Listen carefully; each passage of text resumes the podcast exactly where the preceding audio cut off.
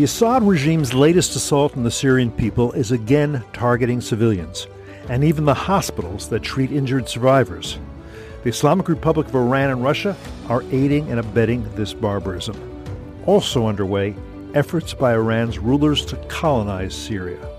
The so called international community is mostly turning a blind eye, and in some cases, actually facilitating the continuing carnage, occupation, and population displacements. To better understand who is committing these war crimes and why, I'm joined by Moaz Mustafa, Executive Director of the Syrian Emergency Task Force, and David Adesnik, FDD's Director of Research. I'm Cliff May, and you're listening to Foreign Policy.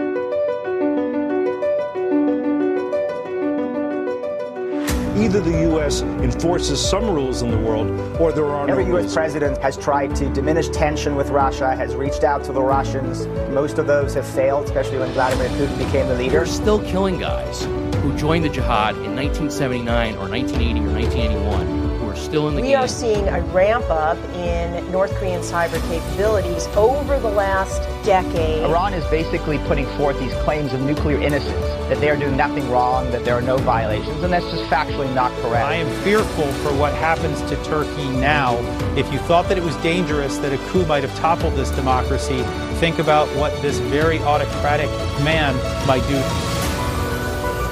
Moaz Mustafa, talk a little bit, of, just to start this uh, off, with where you came from and how you got to where you are now. Yeah, I was born in Damascus, Syria, and I moved to the United States around the age of 10. After, you know, graduating high school and college here, I worked on the Hill. At the beginning of the Arab Spring, watching sort of, you know, millions of people going out and not protesting uh, the United States or Israel or something else, but protesting their own authoritarian uh, regimes, didn't know or didn't expect this at all, that, that in Syria, a place where the wall of fear was just so thick, the walls had ears, people are terrified to speak out. Never thought in a million years that we would see people there going out and calling for their unalienable rights. When I watched that happen at the country where I was born, uh, I decided that I would work uh, here to try to be a bridge for the voice of the countless civilians uh, calling for their for their rights and, and wanted to try to bring their voices to the halls of power here in Washington. And that's what you're doing full time. Talk a little bit about the organization. Sure, sure. So we run an organization called the Syrian Emergency Task Force. Uh, it's a nonprofit organization based here in DC,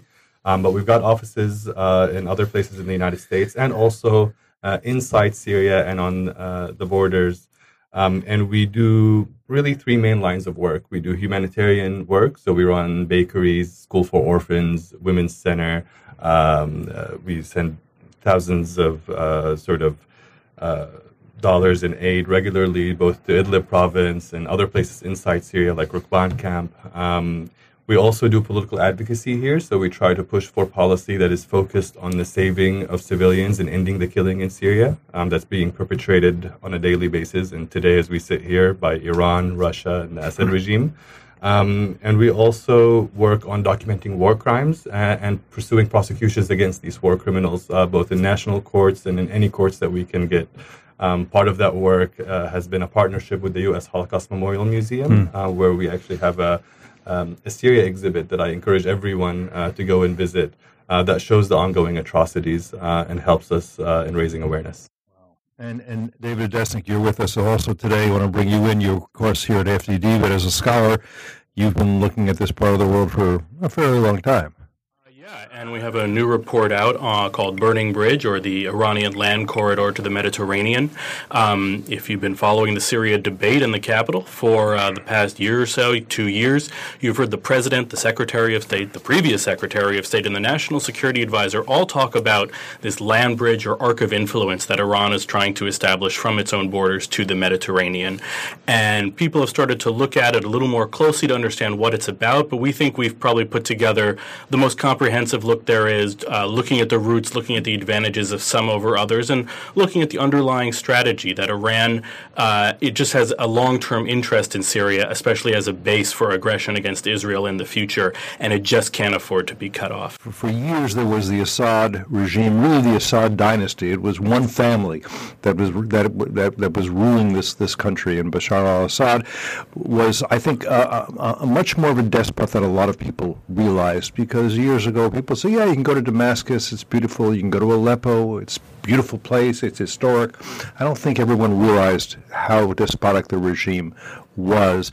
Maybe say just a few words about that, and then we'll sit down and we'll talk about what happened and what changed, which you alluded to, and I want to focus on for a moment. Growing up in Syria, I remember that if we wanted to joke about something that the, the dictator in Damascus had done on TV, let's say he sneezed funny, in our own homes, we would have to whisper uh, to each other about, you know, oh, he coughed funny on TV. Um, that is the amount of fear that existed. That describes what kind of dynasty the Assad family's ruling of, of, of Syria has been. And Bashar al Assad, who tried to peg himself as some sort of Western educated reformer, was very, very far from it. In 2011, people I knew were smart people they were um, they were by no means extremists. They were not Islamists. They were not jihadists. They were looking for a little bit more freedom, a little bit more political participation.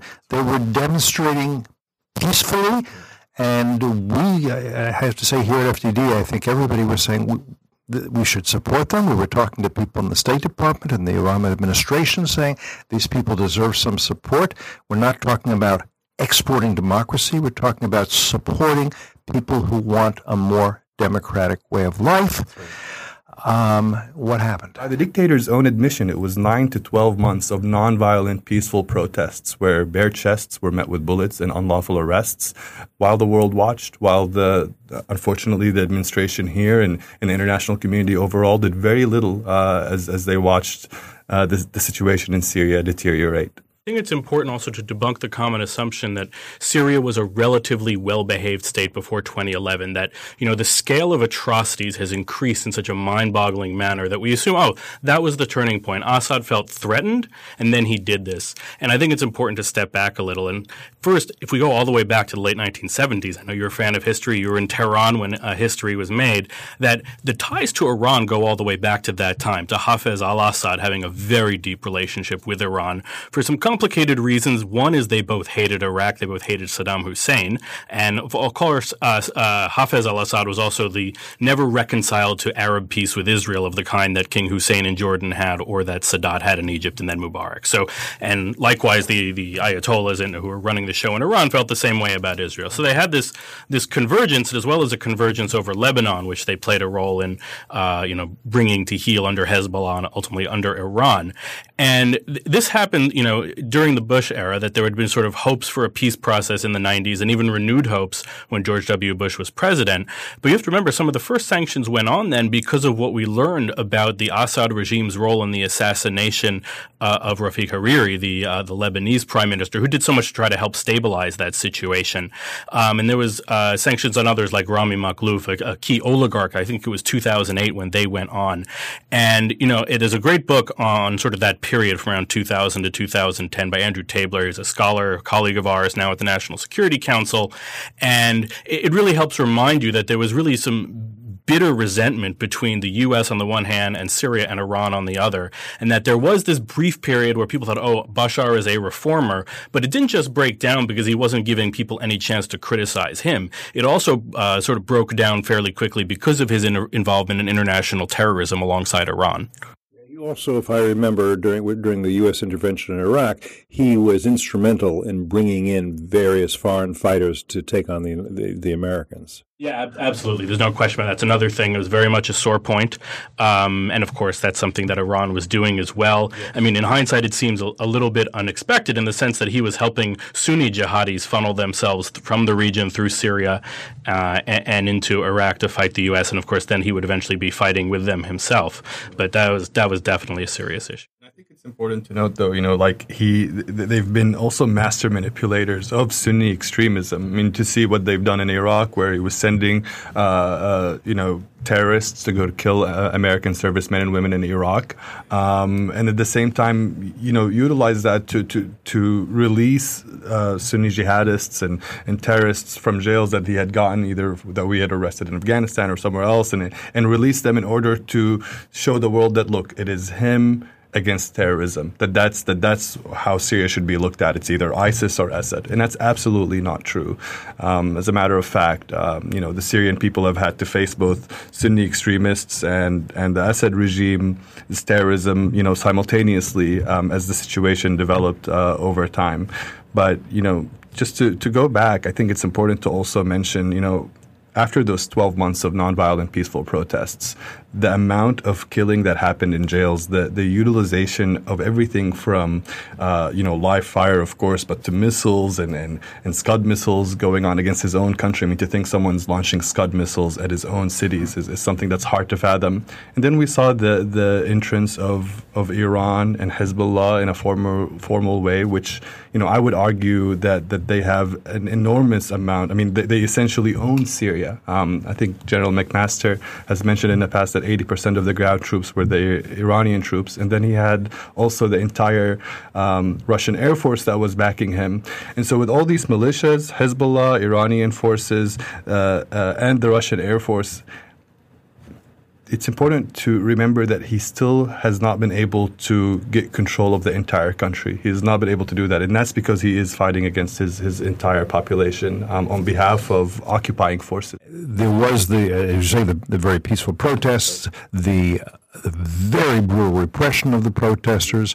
Um, we began to have a, a, civil war situation. As I recall, President Obama was advised by many in his national security cabinet, people like Hillary Clinton, we sh- David Petraeus, right, that we should be. I think uh, Bob Gates is as well. Yeah. That we should be supporting um, the opposition to Assad. And he said no, he wasn't going to do that. That they he didn't he didn't see any good reason to do that. He didn't want to be involved in another Middle East conflict, so he was going to simply uh, stay out of it. Um, you can't absolutely be sure of this, but one can think of the possibility that if they if, if the, these so pro freedom forces had been supported, maybe there wouldn't have been a civil war. Maybe he would have been brought down in large measure because of the following, and that is Assad is, of course, an Alawite. What is an Alawite? It's a minority in the country. Um, it is sometimes seen as a branch of Shiism. I think if Alawites were in Iran, they'd be seen as heretics. They would never be seen as, as cousins to Shia. He didn't have enough troops because if he only had Alawites essentially supporting them, he's going to fall because of the Sunni majority is going to be stronger. That was what a lot of people predicted. Is what people in the State Department said. He, we don't need people supporting the Obama position. We don't need to support anybody outside because it's just a matter of time.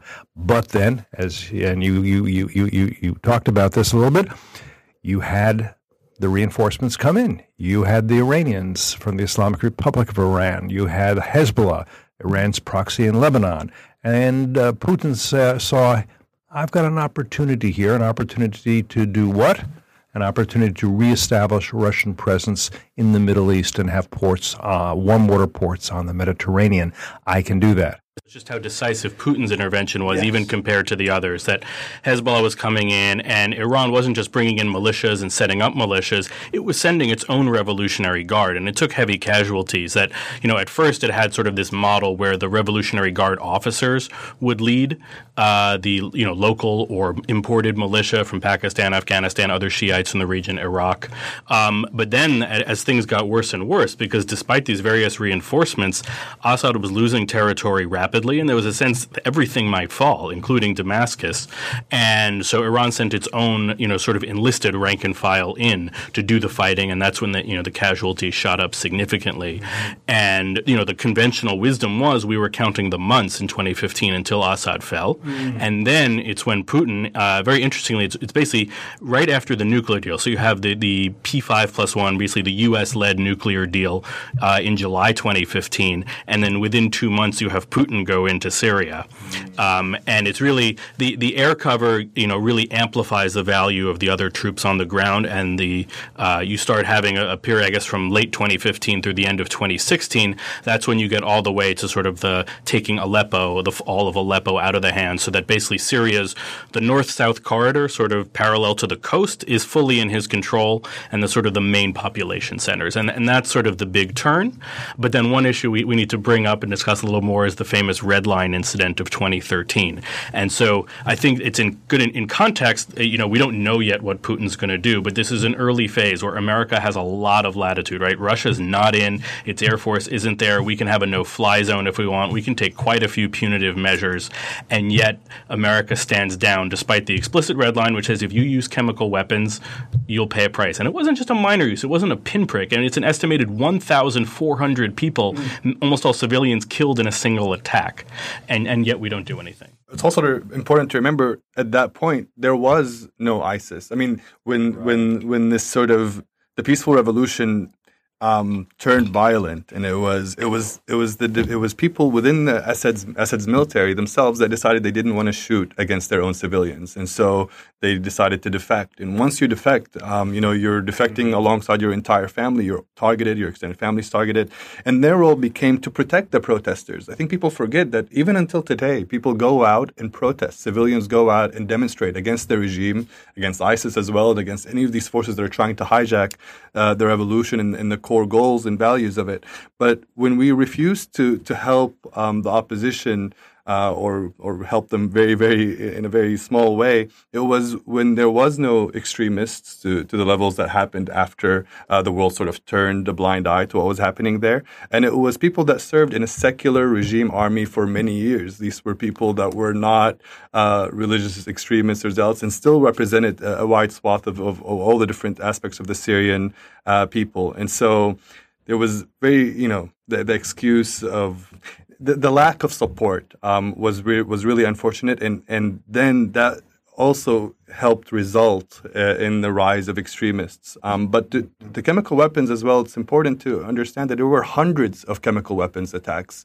Mm-hmm. We decided that that attack would be one that is big enough to cross the threshold of the red line that was set by President Obama. Um, but that was after many smaller chemical attacks that were used, where the regime, as it usually does, sort of tests the waters, sees are are we, you know, is it okay for us to use chemical weapons against civilians? I guess so, and, and continue to do mm-hmm. so. And when we didn't act um, in that August attack of 1,400 people, mostly women and children, that were killed, hundreds of other chemical attacks ensued afterwards as well you look at John Kerry's speech, basically when the administration was sort of signaling it would strike, he's really he's in these Churchillian tones, invoking Munich and the the essential need for the United States to stand up for what is right and for international order. And then, of course, afterwards, it's it's sort of rewritten by the president himself and, and by uh, Ben Rhodes, talking about how this was their proudest moment of doing nothing because they resisted the so-called blob that is constantly pushing America into war.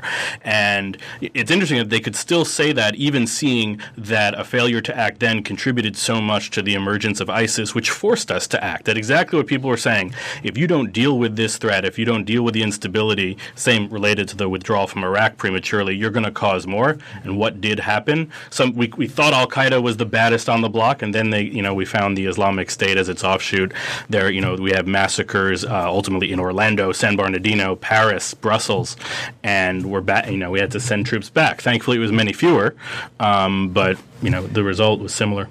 What is it that Putin wanted and continues to want in, in Syria? I think the you know he has the the one port in Tartus, the only Russian port on the Mediterranean. I think that's important. I think in a, in a big way. I mean, I remember in our work and in, in sort of advocating on, on behalf of the civilians in Syria and, and under the last administration. Um, one thing I think that Putin wanted was to sort of almost bring back the Soviet Union. 2015, you have to remember that's only a little more than a year after his invasion of, well, his annexation of Crimea and invasion of Crimea, then his invasion of parts of eastern Ukraine, which, you know, results in sanctions being placed on him, after all, by Obama, by the Europeans. And it, it's part of the pushback. He's showing there's another place where he is essential, where you don't solve problems or you don't avoid problems unless you work with Vladimir Putin and the Russians. Mm-hmm. And it, it's it's another front, and it's also you know returning to that region after 40 years, and in a sense after the the Yom Kippur War and Sadat sort of joining with the Americans to have peace with Israel, Russia was sidelined, and now it's back. Putin's view is that whether you're a czar or a commissar, your job is the same. It's to expand the empire, Russian Empire, Soviet Empire. It doesn't matter. So the Civil War rolls out, and you start to have 5,000, 10,000, 20,000. We're probably up over a half million people killed in Syria, are we not? Yeah, um, at least, uh, and and I think the United Nations stopped counting somewhere around four hundred thousand, around half a million. But but I think that's a conservative estimate, looking at how many people have been killed. And you look at the displaced. I mean, yeah. more than half the population, um, by some estimates, like you know, ten to fourteen million out of a country that has twenty three million people. Uh, the refugees uh, account for millions, but also you have millions, uh, more than there are refugees of internally displaced that are now living, uh, you know, in fear of the regime. And and also important to remember when, when ISIS came on the scene, it focused on fighting the Syrian people. It focused on fighting the opposition. I mean, our organization um, lost four of our, our staff. We lost two to the Assad regime, uh, uh, taken and, and uh, tortured to death, and then we lost two to ISIS, taken and beheaded. Mm. And that's just a microcosm of what the Syrian people have faced overall. Um, you know, ISIS and Assad aren't friends, but they both have mutual interests, which is for Assad, he wants to say it's only me or these terrorists. Um, for ISIS, they understand that it's the Syrian people uh, that that are the biggest threat to them, and so they both sort of focused on on them. And and so if you watch from the beginning, the Assad regime mentioned, look, even during the nonviolent peaceful protest, we're the only ones protecting minorities and we're the ones that are fighting against extremists. And sort of he brought these extremists to fruition to be able to to continue you know to, to bring his own sort of prophecy but never protected minorities. As a matter of fact he you know could ask the christians in lebanon and others of, of, of what he has done and, and in syria. Um, I work with uh, a defector who worked for the Assad regime. His name is Caesar. Mm. And Caesar is a military photographer. And, and I want to tell the story to just give an idea of what's happening also in jails, because we're looking at the massive amounts of displaced people, half a million killed by the aerial bombardment, all of that stuff. But hundreds of thousands of civilians, men, women, children, elderly, are sitting in Assad jails. And there was a, a, a, gentleman who worked as a military police photographer for the Assad regime, and his job was to take photos of any accidents that happen under the auspices of the Ministry of Defense, so a drowning or a suicide or a fire. Um, in the beginning, in, during the peaceful protests in, in March and April of 2011, he was told to go take pictures of instances of death that happened within regime security uh, branches. And when he went, he, he perceived these people as people that were very obviously tortured to death. And this is a guy who wasn't political, wasn't with the opposition or the regime or anything, was just sort of going about his day. And when he saw this, he wanted to have nothing to do with it and actually reached out to through a, a relative of his to say can you help me get out and hmm. um, the answer was of course happy to help but would you stay uh, and and this gentleman a, a true hero stayed for two and a half years and in damascus alone documented 55000 men women children and elderly tortured to death in the, some of the most hmm. horrendous ways that's one city that is uh, 55,000 photos of uh, you know all these civilians in one city and in only two and a half years. So a snapshot, both in time and geography, of what happens all over Syria. So, you know, I was the ongoing massacres that happen in the dungeons of the Assad regime. Uh, and I've spoken to to you know people, former detainees that would tell me, you know, I couldn't tell like a mother trying to tell her son or daughter a story to go to sleep. Um, that that baby was born and raised in these dungeons. So when you say, um, you know, tell them a story about a, a, bird that flies into a tree, and the child is like, "Well, what's a bird? What's a tree?" I mean, this sort of horror, you know, the fact that it unfolds today, and uh, the photographer who worked for the regime, the evidence, which is unequivocal, most powerful evidence that, that there is, um, is still not stirred anyone to to see the true evil of this regime is or do anything about it is, is truly horrific. So. I would say hundreds of thousands killed in Assad regime jails and remain in there about almost 14 million people displaced and well over half a million that have been killed by the destruction that's unfolding and it continues to unfold today um, are, are the numbers. And, and I think it's staggering. It really is a never again moment. Staggering. And I, want to emphasize at this point the lack of attention from the media, the lack of attention from the United Nations, the lack of attention from the so called international community. I mean, just recently there was an airstrike at the Kafr Nabil mm-hmm. hospital. It was the 30th facility to be bombed uh, during this most recent campaign, leaving hundreds of thousands of people with no medical access.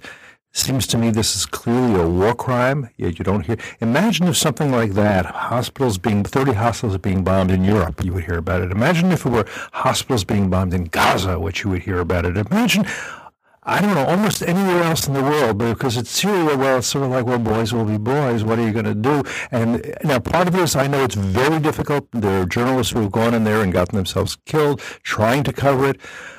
But that alone is not the reason this that that so much of the world simply has decided to turn a blind eye to what has been going on in Syria and to say there's nothing we can do, nothing we want to do, and we don't even want to talk about it. You know, we were so desperate at some at one point. Those hospitals, including the hospital that you mentioned, the coordinates of the hospitals, because hospitals were being targeted so systematically. This wasn't collateral damage. This wasn't by accident. Yeah. The, the coordinates of some of the hospitals were given through the United Nations to the Russians to say, okay, here are where these hospitals are. And that's probably a horrible mistake because all of these hospitals were bombed after they received the coordinates of these hospitals. Like you said, if, if the United States accidentally bombs a hospital in Afghanistan. There should be outrage, and that's that's of course. And but the fact that this happens regularly, that they're targeted, that schools and we run a school, uh, a school for orphans in Idlib. It's actually supported by uh, non-Syrian Americans from Arkansas, Florida, other mm. places, mm. and mm. Um, we've had to move them underground um, because schools are targeted regularly, and so we had to like find a bunker where they can go to school there. Um, the fact that this is a systematic targeting of civilian infrastructure and there's very little outrage about it, it, boggles my mind. I, I don't understand. Um, you know, whenever we, you know, anything happens in the world, you see people going out and, and protesting and saying, you know, no war and stuff. Well, what about Russian imperialism? What about Iranian imperialism? What about the fact that these people target civilians? on purpose. Uh, the, the, you know, that's part of their strategy. If you look at Syria specifically, number one, I think it's important to, whether people agree or disagree with the Iran deal, the biggest losers of that deal were the Syrian people the cash, the money, the, the, the relief, all resulted in greater deaths of civilians as Iran came to Syria, they weren't trying to just simply allow the, you know, help their ally, the regime, sort of to, to, to stay there, but it was a takeover of the country overall. In the in the strategy of that the regime has taken to recapture the areas that were uh, taken away f- uh, from him by the opposition, it was to displace massive ar- amounts of people, detain the rest, uh, or kill. So displacement, detention, or or murder are uh, was was the fate of the civilians, and, and also, unfortunately, the fate of the people of the four million or so people in Idlib. If if we continue to do nothing about this, and then take their properties and give them to Iranian-backed militias. Uh, and and you have complete demographic changes that are happening at a very strategic level, really you know, led by Iran. Not, not some people may think that this is sort of an arbitrary military policy that the Assad regime is doing. You know, just displace populations, move it on. But no, this is a strategy led by the Iranians to change the demographics of Syria, a country that they should not be able to colonize. I mean, people in Syria do not want Iran coming over, but it's an Iranian occupation of Syria in every sense of the word. And beyond that, now they're installing universities, schools, Uh, uh, religious centers all over uh, the country, including the areas in the east, uh, close to where we have control with our partner forces, um, and making sure that they're sort of changing the demographics of, of those that remain in Syria to people that are under the command of the supreme leader in Iran, under the command of Qom in Tehran. Um, and this is changing the very nature of what Syria is. I mean, it's essentially becoming a, an Iranian province. Um, and, and, and, of course, the Assad regime is happy to do so because the Assad regime is no longer in real control. I would argue that Iran has a lot more leverage uh, on, on the Assad regime than even the Russians have. Mm-hmm. And it's because of the massive ground troops that they have, the the development that they're doing there, they have full reign in Syria. Yeah, an important question to look at is why. Why is Iran so committed, obsessed even, to exerting control over Syria? Syria is far smaller, far less wealthy than Iran, a fraction of the oil resources. You know, we talked a little before. Yeah, it was an ally against Saddam, but you know, Iran has a lot of problems to deal with at home, and a population that isn't exactly happy with the regime there. And even says, why are you spending billions? The State Department says likely 16 billion. Uh, we've estimated even more that there's it could be you know several billion at least each year of the war. So what is it? So where and this is also a focus uh, of the Burning Bridge Yeah. monograph that we did on the land corridor. And a huge part of it is to step back and say Iran has this mission to export its revolution, that it's never stepped away from this. It's become a more uh, sectarian and narrowly Shiite mission over time, but it began in the early 1980s is when they started building Hezbollah, and that was far and away their most successful example. A lot of the others sort of petered out. There was terrorism across the Gulf. They hoped there would be Hezbollah in various Gulf states, but it's the one in Lebanon that took hold and eventually has become now essentially in all but name the one that controls the state. And the initial talk of a land bridge in the first years of the Civil War was saying we cannot afford to be cut off from Lebanon. It is essential for us to be providing arms and other forms of support to Hezbollah. Mm-hmm. If Syria falls, even worse, if it becomes a radical Sunni regime, we are going to lose that. Why is Hezbollah so important? Both as a symbol, both because it trains Iranian affiliates throughout the world, or in Iraq, right? You had the, the people killing Americans were often trained by Lebanese Hezbollah. Um, and so also in 2006, there's a Hezbollah war with Israel. And in a lot of ways, this is a strategic victory for Iran because really no Arab military had gone toe to toe with the Israelis and come out looking nearly as good. It was still a punishing, uh, Pyrrhic victory in some respects, but the difference was it was left standing, it had a certain prestige, and Iran has been rearming it ever since. And it couldn't afford to have that corridor cut off. And then there's been a second dimension as well, which is over time they realized we have one front to the north of Israel. Now we want a second front there too on the sort of the Syrian Golan Heights. And why is Israel launching hundreds of airstrikes again and again, originally sort of denying it, but now saying, yeah, we're targeting it? They are trying to build up a Revolutionary Guard base for attacking Israel. So you have two fronts in the north and for the ultimate vision of wiping out Israel. And what's, what's most um, sort of, I mean, you look at the amount of blood and money that the Iranians have sacrificed in Syria, killing Syrian people uh, and so on. It just shows how important Syria is to them. I mean, even in the bigger scheme of things, like uh, David mentioned, I mean, Syria is key. It is key to continuing the arming and support of Hezbollah. It is key to opening up that second front uh, against Israel. It is key, and uh, in, I mean, in, in, in to them, I, I I must think that you know they never in a million years thought that they'd be able to take Syria the way that, that they have. They, of course, under Hafiz al-Assad and Bashar al-Assad, they always had a, a, very reliable partner, an ally in, in the Syrian regimes. But today they, they own it. Uh, and, and the amount, uh, you know, how much there's, even when they were under sanctions, the amount of money that they spent to just make sure that they completely entrench themselves in Syria is, is something that, um, that you know, I would have said if, if you know, if, if we wanted to push back against the Iranians, there's no better place than do it than, than in Syria to do it because it is it is the one place where they are. I mean, humanitarian. I mean, crimes against humanity that, that they're doing is, is just unfathomable. Um, so, just it's the moral right thing to do, but also from a national security and, and national strategic interests, it is in Syria where Iran can be and must be stopped. President Obama said you have to worry about the quagmire. There is a way to avoid it. This is not the first time that foreign powers have effectively intervened uh, by sort of raising local forces. And in fact, in most counterinsurgencies throughout history, raised where a foreign power played a key role, they also had even more local allies. And even when the U.S. did well in, in the later stages of the Iraq War during the surge, it was also a point where we probably were able to put two or three Iraqis in the national security forces in the field in addition to our own. And, you know, the gain then is to be able to do something like that with a far smaller force. So with 2,000 Americans, a scattering of other Europeans, there's been the Pentagon estimates, you know, 60,000 Syrians, Kurdish, and Arab helping us to fight ISIS. So, you know, the advice I, have said I would give to the Trump White House if they asked what to do is not to say it's time for us to pull out now. We have to stop this. It's I did better than everyone who came before me. Bush had 150,000 in Iraq, and it took a lot of blood and treasure before he turned that around. Uh, Obama did 100,000 in, in Afghanistan, and it only kept getting worse. And here, since the credit doesn't all go to President Trump, part of this mission started under President Obama.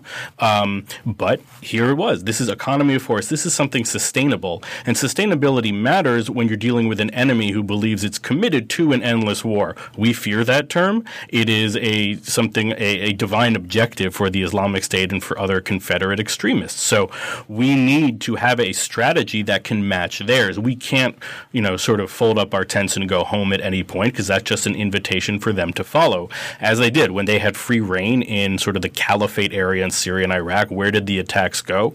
Brussels, Paris, and of course they were also far more effective at inspiring. That they looked like winners, and when they looked like that, they had both tens of thousands coming from abroad to fight there, giving up relatively cushy lives, and others simply inspired to gun others down in Orlando or San Bernardino. So if you don't have a choice, you want to be engaged in as sustainable a manner as possible. So uh, in the Burning Bridge monograph, in the midterm assessment of the Trump administration that we did here at FDD, we've been very vocal about talking about the strategic importance of maintaining that position. And moreover, we happen to get the good real estate sort of without really intending it. We went where ISIS was. Uh, we didn't say where are we going to find the natural resources, but ISIS happened to be where all of Syria's oil is, and it, it's not it's not Saudi Arabia, it's not Iran, it's not even Kuwait, but it was producing several hundred thousand barrels a day, almost all from that area. That area is also its breadbasket. It's a place with hydroelectric resources and with some gas resources as well, though not as high a percentage. So, if we want to put pressure on Assad in any kind to stop atrocities, to do anything strategic, you don't want to hand back that slice of Syria to him. It is doing Iran's work for it. It's bankrolling Iran uh, and Syria. The president has said, in, I think, in the campaign in the past, you know, like don't just give the oil to Iran; they gave it away. This is literally would be giving the oil to Iran. I mean, just like David said. The, the breadbasket and the oil represent 95% of the whole Syrian economy. Um, this is 30% of the country. It's, it's a huge chunk. You look at the sort of very low cost, high value uh, military presence that we have there. I mean, we've had the honor of working with the, the military in, in, in Syria and, in trying to support the mission against ISIS. Um, and it is key. It is key that we do not pull out um, uh, prematurely to uh, to have a political process and to not just give all of these resources directly to the Iranians. And by the way, this will allow the rise again of, of ISIS. Uh, and we'll have to come back in just with without the allies that we have today. The allies we have there today are we've been letting them take the point and supporting them, supporting them with combat aircraft, supporting them with special forces, supporting them with advisors. They've been doing a great job. Arabs, Kurds, and others, you don't want to abandon those people, and you do want to help them win because these, those are your those are your your people. That is part of how you have a sustainable, uh, uh long low intensity conflict, which is what we have, and we can lose it, but otherwise, but we but we can't do anything. We can't stop it by by simply pulling out. On the contrary, that just in, in, inflames it, it further. I would like to see more support from our NATO allies with this than we have been getting. By the way support from our NATO allies would, would help convince the president that this is the right thing to do. I think there are some influences on the president that I think maybe give him the wrong impression of what our presence is there and why it's important. But one small example, too, of our presence is the Tanf base uh, in Syria near, uh, a, a, by the way, there are tens of thousands of civilians that love the American base. Uh, uh this is a small base, maybe 200 or less uh, servicemen and women. And its mere presence forces Iran to spend hundreds of millions of dollars more to ship its fighters and its weapons to Damascus because it sits literally on, on that sort of highway that would go from Tehran to Beirut, essentially.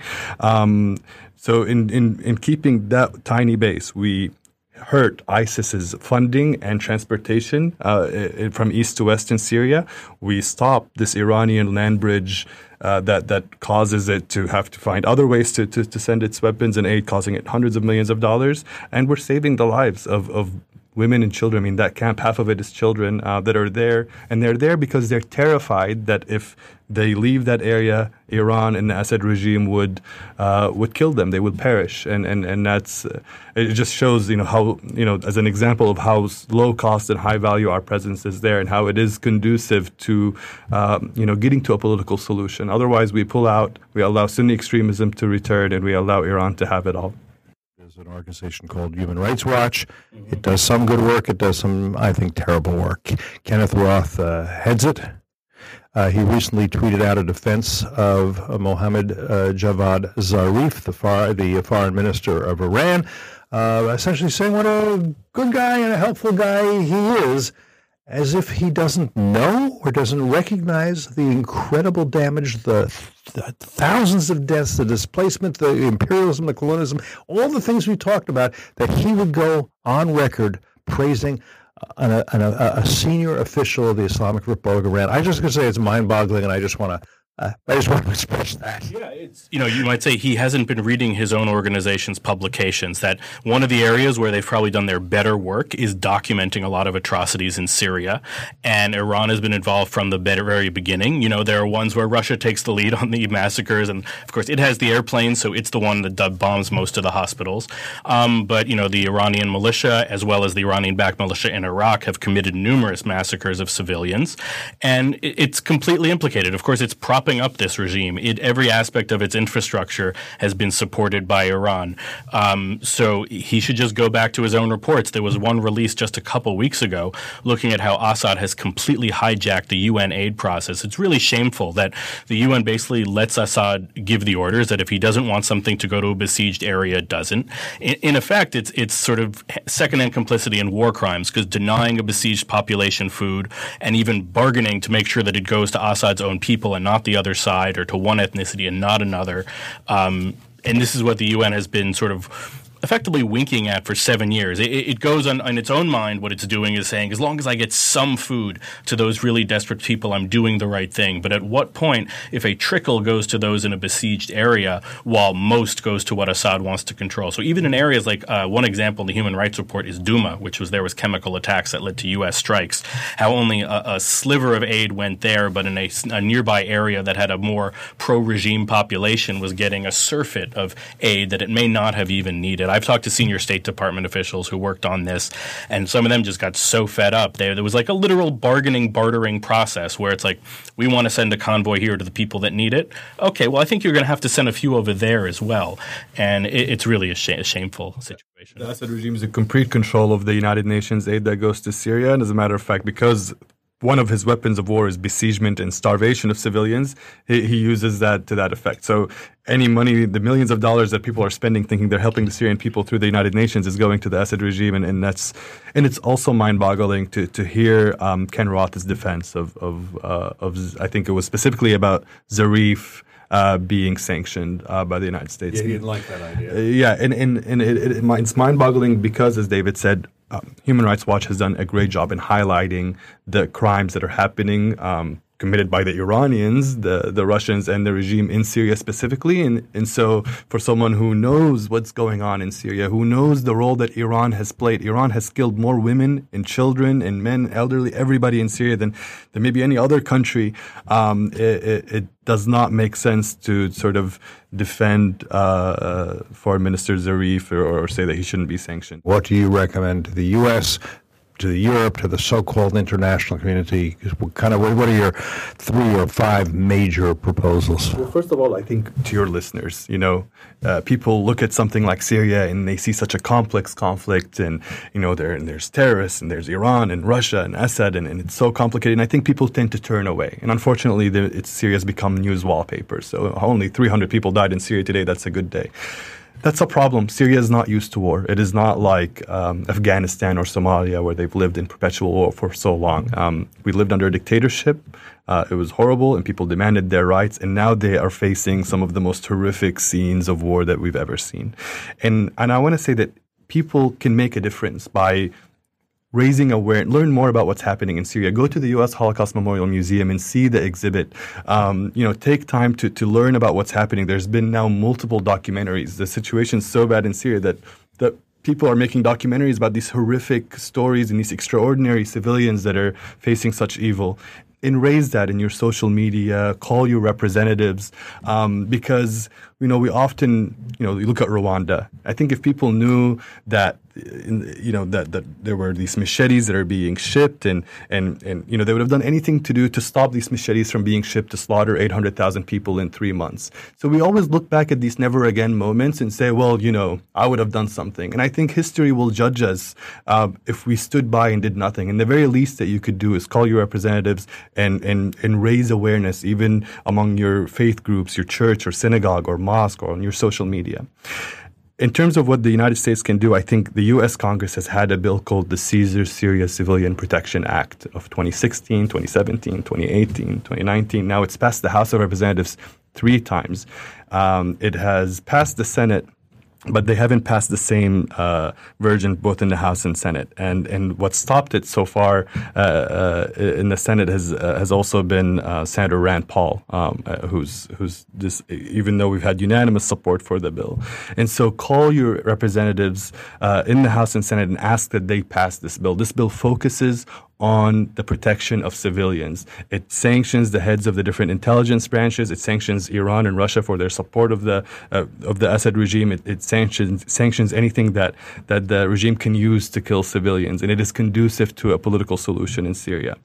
When it comes to um, the the killing of civilians inside Syrian regime jails. As I mentioned, there are hundreds of thousands in these dungeons we should start prosecutions of of these war criminals and we should also remember that the Assad regime holds at least a dozen American citizens in these horrible dungeons, some of which, uh, these are the ones that we believe are alive. He's also killed American civilians uh, in these prisons. So there should be the Department of Justice um, and other, there, there, should be prosecutions, at least in national courts uh, of the Assad regime. Uh, in, in terms of Idlib province, in Idlib, the Assad regime in Iran uh, and the Russians' policy has been to to push out all these populations from Damascus, Aleppo, and elsewhere. Now they're all in Idlib, the last rebel holdout in Syria. The current offensive, which is, continues to escalate, will result in the death, displacement, or detention of almost 4 million people. This will also result in um, the doubling, uh, potential of doubling of the refugees in Europe. And so we must do everything that we can to make Idlib a red line. We cannot allow an unabated, uh, reckless, uh, uh, military offensive to continue in Syria. The president has tweeted about that in the past, uh, and to great effect, he's actually postponed that offensive from happening. This offensive has started again, and it's going on. So it is in our interests to stop it, both to you know prevent the massive refugee flows and also to save countless lives. Um, and and so these are some things that, that we can do. I mean, the U.S. military can take over the airspace for Idlib. Um, you know, we can go after Al Qaeda and extremists that might be in that area, um, but we shouldn't just allow it a free for all where for Iranian ground troops and the regime forces and and the Russian air force to continue to bombard these hospitals like the hospital that you mentioned, um, and and that includes our school, that includes people that we know, that includes people that that. The American people have supported directly on the ground, and it's been inspiring to see what ordinary Americans can do once they learn and care about what's happening. And, and so I really encourage all your listeners to speak out about Syria, but to also help push for the Syria Civilian Protection Act and to make sure that the Idlib offensive uh, does not continue. Well, remember, Iran is behind Syria, so a strong policy on Syria means a strong policy on Iran. Um, and of course, the sanctions we're putting on Iran have had a, a, very big impact. And it's don't rush and negotiate a deal like the last one, which basically lets Syria be collateral damage. Make sure that we either deprive Iran of the resources to do to do its damage in Syria, or that it agrees in a verifiable way to stop it. Um, in terms of immediate moves to deny it resources, I've written in the Wall Street Journal and elsewhere about the importance of stopping Iran's illicit oil shipments to Syria in contravention of sanctions. There have been quite a few sanctions on uh, on Syria, EU sanctions, U.S. sanctions, but really terrible enforcement for a long time. There's been an improvement, but it's still an uphill battle. Um, one of the areas is the Suez Canal. The Egyptians are still letting uh, oil through, and it's a complicated issue, um, but there are ways that we can persuade them because Iran ships do not behave in a safer, responsible manner, and I don't think they should be letting through. Um, Moaz mentioned the Caesar bill. That's important. It really it extends the the ambit of sanctions that you have what's called secondary sanctions that really anyone that touches certain parts of the Syrian economy, it's prohibited, and they can face real penalties penalties because there are still some people who pretend they're acting with private actors uh, that oh I'm, I'm just selling to you know this oil to a, a businessman in Syria. Um, and it was quoted in Reuters from an Italian uh, official. And that, that's a basically a fiction and the in- enforcement has to be tough. Sometimes the EU has been good on it like when the UK just seize this tanker the Iranian tanker bound um, for Syria. We've talked about staying in the key position we have uh, in Tanf and other parts of northeast Syria. We haven't even gotten a chance to talk about Turkey's complicated and problematic role. Um, at the same time, Trump wanted to pull out of Syria. He was hinting, oh, I'm going to let Erdogan take over. Now, Erdogan is an Islamist, anti-Semitic, conspiracy-minded dictator. Uh, and he, you know, thankfully, there was just sort of a victory for the opposition in Istanbul in local elections. But you cannot trust him to do anything in Syria. So we need a deal of, you know, basically where we say, like, Erdogan, we are going to make sure that no terrorists who are targeting you are going to be based out of northern Syria but don't even think about using force to come across this border. Give it up permanently, and that will protect our allies. So we have an ongoing alliance with the Kurds. Um, I also would recommend people look in sort of the recommendation section in our uh, Burning Bridge monograph about specific measures we can take to amplify the pressure. Iraq is part of this puzzle. And the president does have to, I think, if he can, exert moral leadership. It does matter. Moaz is right that tweets have, you know, we, we often joke about foreign policy by tweet, but those tweets put real doubt in the mind of dictators like Assad who are getting ready to launch their next offensive. We have to stand by the government's pledge that if they use chemical weapons again, we will launch more and more damaging strikes. Their entire air force should have been taken out last time they used chemical weapons. No excuse for that. So it, it's not an easy solution that'll happen soon. I think the political solution or elections are likely a fiction as long as Assad, the Russians, and Iranians are in power but we have levers and we have to keep pushing on them. Syria has not gotten nearly the attention it deserves. I'm glad we could bring a little bit of light to it today and discuss it. Um, so thank you, David, and thank you, Moaz, um, and thanks to all of you who are with us today. Uh, thanks for being here on Foreign Podicy.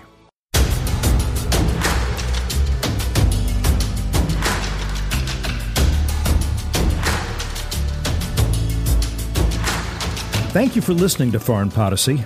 If you found the program worthwhile, we suggest you subscribe to Foreign Podicy on iTunes, Spotify, Google Play, Stitcher, or wherever you prefer to listen to your podcasts. If we could be doing better, tell us. Send us your feedback, your questions, your ideas to foreignpodicy at fdd.org. For more information about this episode and others and about our distinguished guests, visit us online at fdd.org. Until next time, I'm Cliff May, and you've been listening to Foreign Podicy.